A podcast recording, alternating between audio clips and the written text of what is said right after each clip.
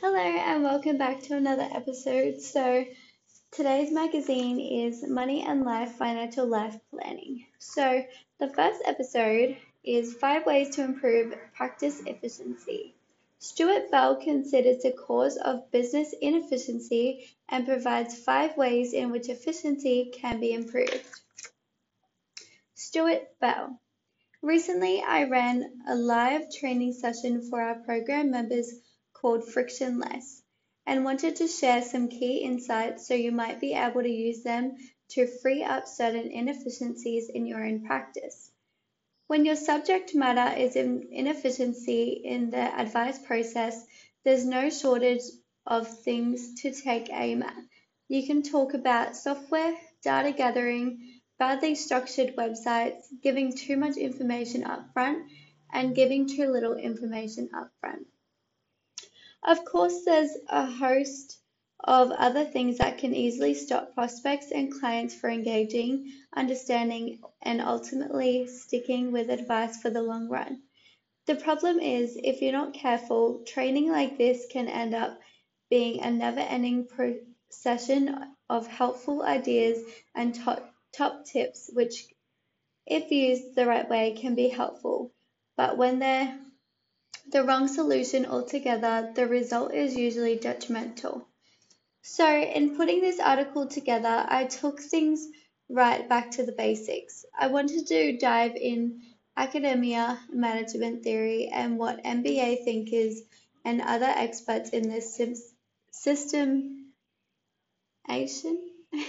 have to say about the cause of inefficiency and how to solve them.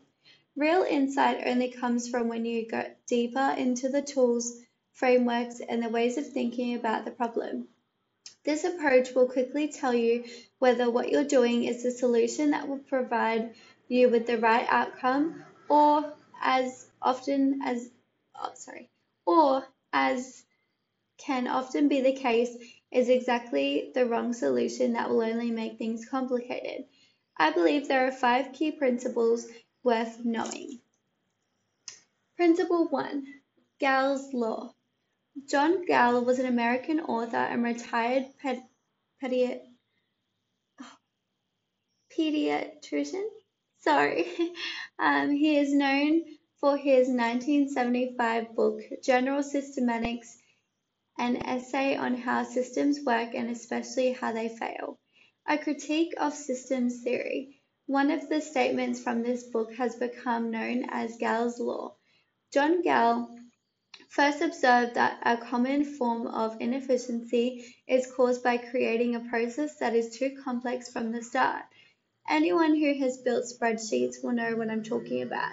You start out with an idea of how something should work, but you eventually end up creating something that breaks you breaks when you roll it out and try it for the first time. Gall observed that Every successful system has to start life as simple as sorry, as simple one and evolve. This concept isn't new. It's well understood in tech startups, medical research, and a host of other fields. In other words, inside your inefficient complex process is probably a simple one trying to get out. Principle 2 Optimization. There are three ways you can improve a process, but only two are tied to return on investment (ROI). The first improvement is about maximizing output or increasing what you get out of the process. The second is minimizing what's required to produce it, thereby reducing what you need to put in. The key rule here is if you're ever going to try and fix the process, never try to do both at the same time.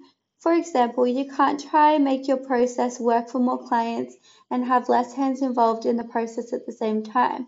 The multiple variables at work will make it hard or likely impossible to work out which which of your efforts is working. Choose one thing you're trying to improve, either getting more out of the process or less work to the outcome, and attack it one, one at a time. Principle 3 Refactoring. I have already mentioned two ways you can change a process. Refactoring is the third, and a concept that most software programmers will know about. When coders talk about elegant code, often they're talking about the work done to minimize the number of lines of code behind the scenes, therefore making it run more efficiently. The key thing here is often the visible output doesn't change. On the surface, it still does the same thing it did beforehand because the point isn't to change the output. The point is to make it run more smoothly. So the key to remember here is that your goal is to produce more or get it done faster then refactoring may not be the way to go. It's worth knowing this before you start the work.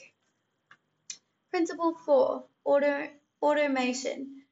Automation is something we all love the idea of, but it pays to make sure you're choosing the right technology for the business.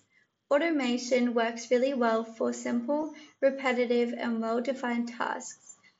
Trying to automate something that is complex requires significant expertise because it's hard to do. It's a major reason why despite the focus of artificial intelligence (AI), automating advice documentation is still some way off.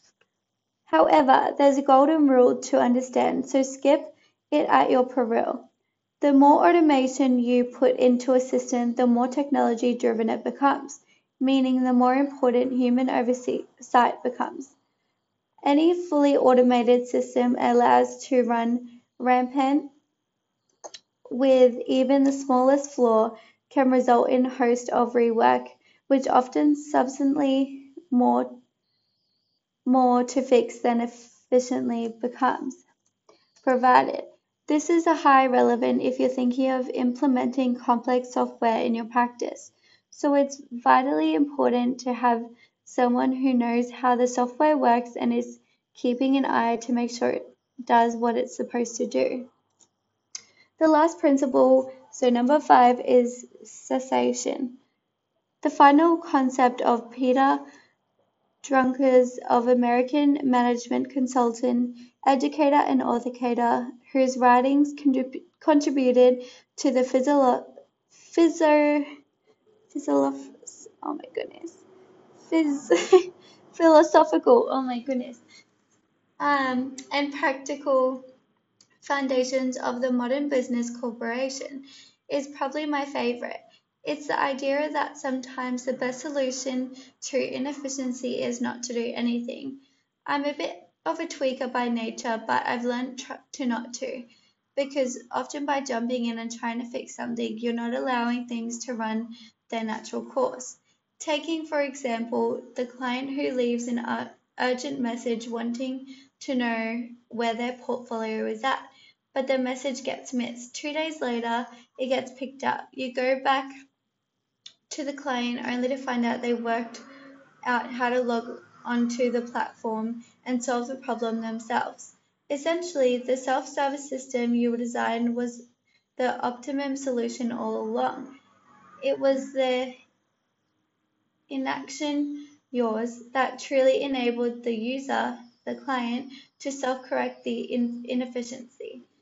This is true for deciding not to work with certain types of clients, not to do certain kinds of advice, and a whole host of other things, and points to the fact that sometimes doing nothing is the best option at all. Summary My purpose in running the frictionless session and creating the tools and module that is support was the to give the practice I work with the tools to diagnose their own inefficiencies. Usually there can be hundreds of ways to change a process, many options for maximizing the output, countless tools promising to create efficiency, and a myriad of ideas to, of how to organize things. However, having the ability to step back up and understand how to think about it can be a better way of having a portfolio of options, because when you start on the wrong path, friction is sure to follow. Awesome, so that was that article. So the second article out of this magazine is Building a Growth Mindset as a Leader. Andrew May explains how practitioners can develop a growth mindset, which will not only help you get through the crisis and challenges, but also assist you to learn, improve, and grow from the experience. When a massive change comes along in our working or in our personal lives, it comes with its own set of challenges and potential opportunities. As a business owner, in the days and months ahead, you're going to face with, be faced with a choice. Do you stand still and hope for the best, or do you pursue active growth to take on this challenge as a chance to better yourself and craft as a financial planner? A question regularly asked in the business world is whether IQ, intelligence, or the right attitude is most important. Similarly, talent Scouts in sports globally debate whether innate talent or attitude affects outcomes more. So, which is more important for success in a business, sport, and life? Is it your intellect or skills, or is it the right attitude? I'd wager that flexibility, adaptability, and willingness to learn, change, and grow will often take you further in time of crisis than techno- technical know-how can. Now, more than ever, a mindset geared towards growth and positivity is vital for business owners who want to succeed. Growth versus fixed. Where's your head at? Sorry, head at. Stanford University psychologist Carol Dweck and her team discovered that people's core attitudes lead them to one of two mindsets, either a growth mindset or a fixed mindset. People who have a fixed mindset believe that they are born with their abilities, intelligence, and talents and cannot change them. In contrast, people with a growth mindset believe that most things can be improved with additional training and or effort. They typically outperform those who have a fixed mindset, even if they have a lower IQ, because they embrace each challenge and treat it as an opportunity to learn something new. Success in life, it turns out, is closely linked to how you deal with challenges and setbacks, and developing a growth mindset is the best way to turn setbacks to your advantage and use it to improve. And the good news, you are not born with a growth mindset. It can be trained. Developing a growth mindset. Developing a growth mindset is not as hard as you might think. The following are five easy, easy ways to perform a transformation. So you can embrace challenges. A challenge is an opportunity in different clothes. A growth mindset sees challenges as a chance to grow, learn, adapt, and improve, not as a problem to ignore and fret over. Persist against setbacks. Setbacks inevitable sorry, setbacks happen in life. How you react to them says a lot about you and has the impact on your success. Sorry, your success. Instead of throwing in the towel when the going gets tough, get flexible, get creative, and get going. See effort as a positive. The more effort you put into something, the closer you get to becoming a master of it.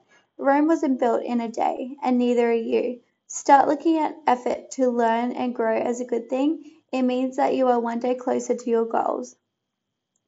Learn from feedback. Critical feedback is crucial for becoming better at anything. Work on receiving feedback with an open mind and willingness to improve. Remind yourself that feedback isn't something to defend against, it's something to learn from. Learn from others' success. Bitterness and jealousy over others' success is nothing but a waste of your own time and energy. Instead, try to learn from it and be sorry, be inspired by the success of those around you and use it to push yourself to greater heights. Focus on what you can change. Don't get me wrong, there's there's more weathering a crisis like COVID-19 than just adapting adopting a positive outlook. I'm very aware that so many businesses in Australia have struggled over the last 12 months due to no fault of their own.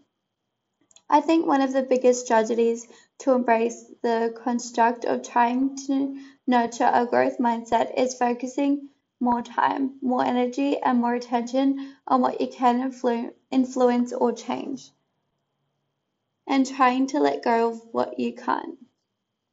By approaching crisis and challenges like a global pandemic with a growth mindset instead of a fixed and static outlook, you're putting yourself in the best position to not only get through the crisis in a good shape, but potentially to learn, improve, and grow from the experience. Awesome. So that was everything for today's podcast.